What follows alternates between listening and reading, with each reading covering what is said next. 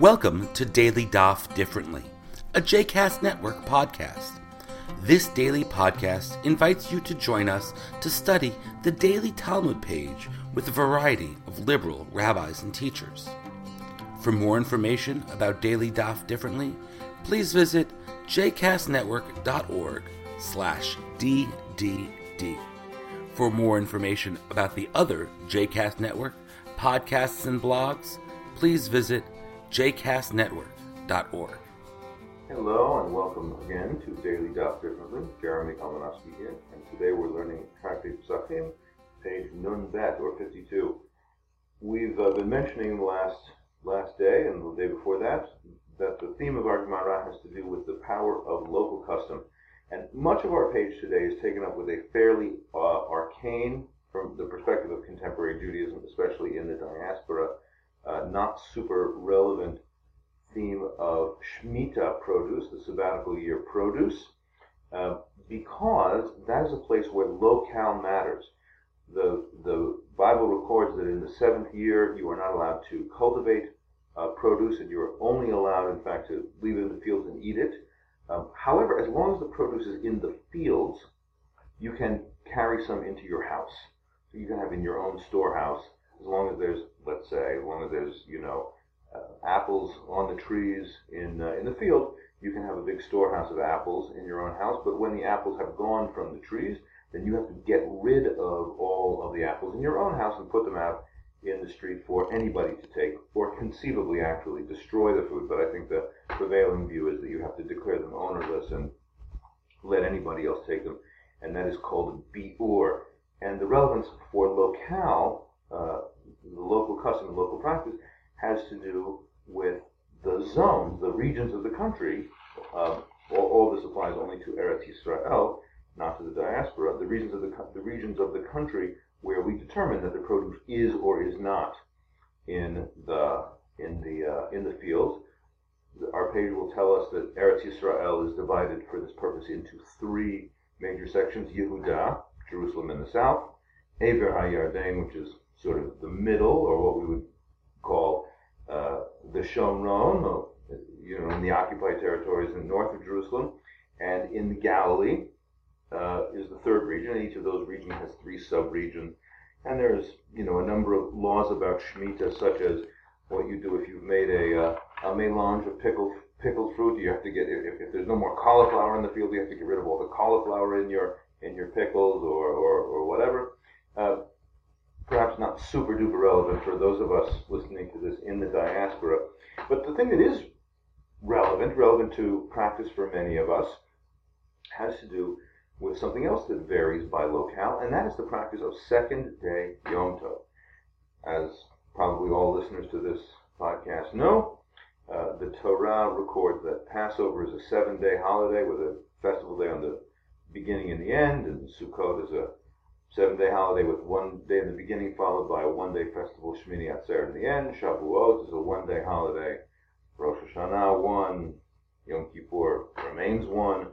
Um, but that because there was always doubt about just when the new month was to be proclaimed, you know, in biblical times they hadn't quite got the calendar figured out. They didn't do it by algorithm. Somebody saw the new month, and in the temple in Jerusalem, they proclaimed the new month, and then they sent out messengers uh, throughout the land. At a certain point, they had a sig- system of signal fires.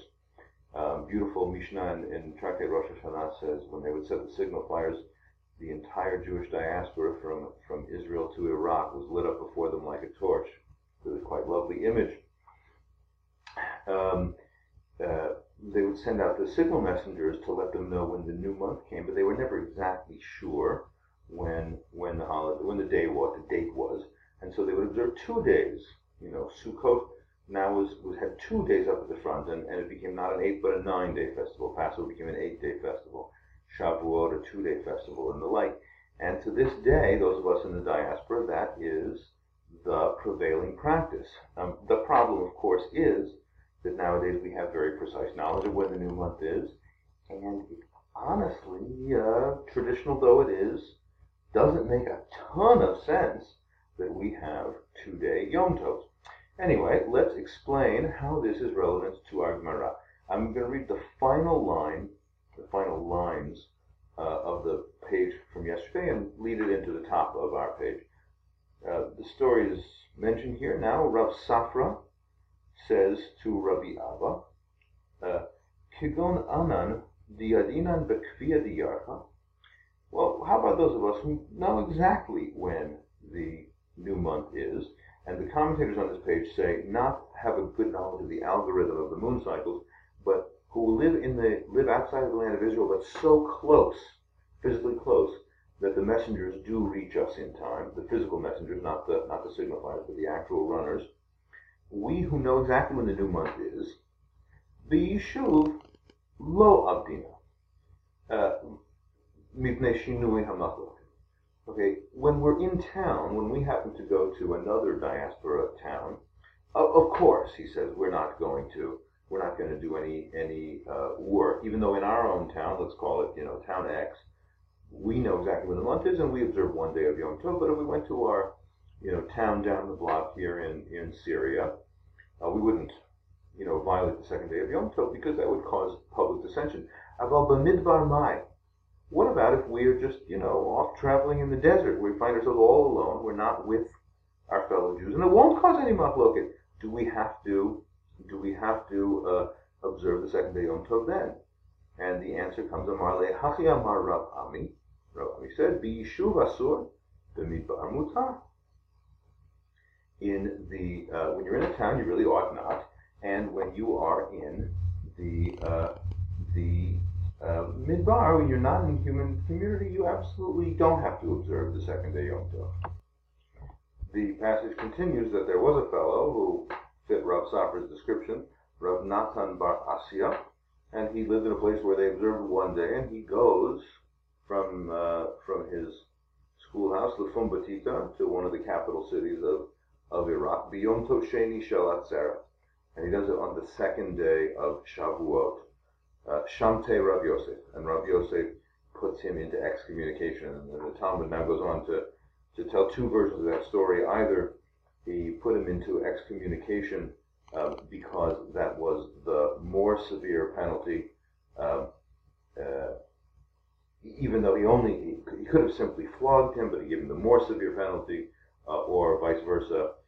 he could have actually flogged him, but he cut him the less severe penalty of merely of merely uh, excommunicating him for a temporary temporary period, which was which was the style in rabbinic in rabbinic times.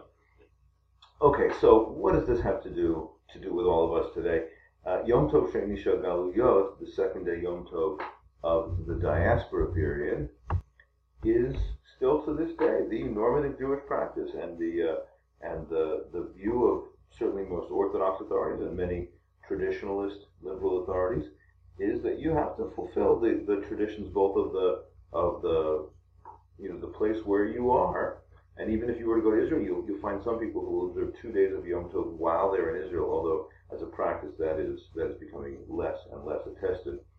Uh, but I do think, even though I myself have no desire to uh, to eliminate the second day Yom Tov, I practice it and, and I wouldn't wouldn't want to change it because uh, it is Jewish normativity. I do have to say that its logic is a little weak because Rav Safra does live in a town so physically close to Eretz Yisrael that he can know with certain when the land of Israel people have proclaimed the new month. I gotta say that in the age of telecommunications, uh, we know the same thing. We no longer have the ceremonial Kiddush HaChodesh. We no longer have the ceremonial proclamation of the new month.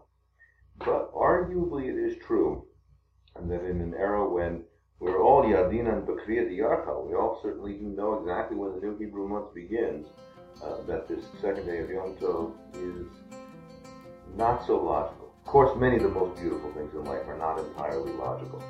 Anyway, that's uh, that's a short study of some custom and local custom related matters from Tractate Pesachim, page Nun Speak to you again tomorrow.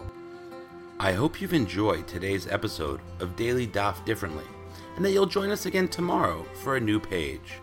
The music at the open and close of this episode is Ufros from the Epichorus album One Bead, available on Bandcamp, iTunes, and Spotify.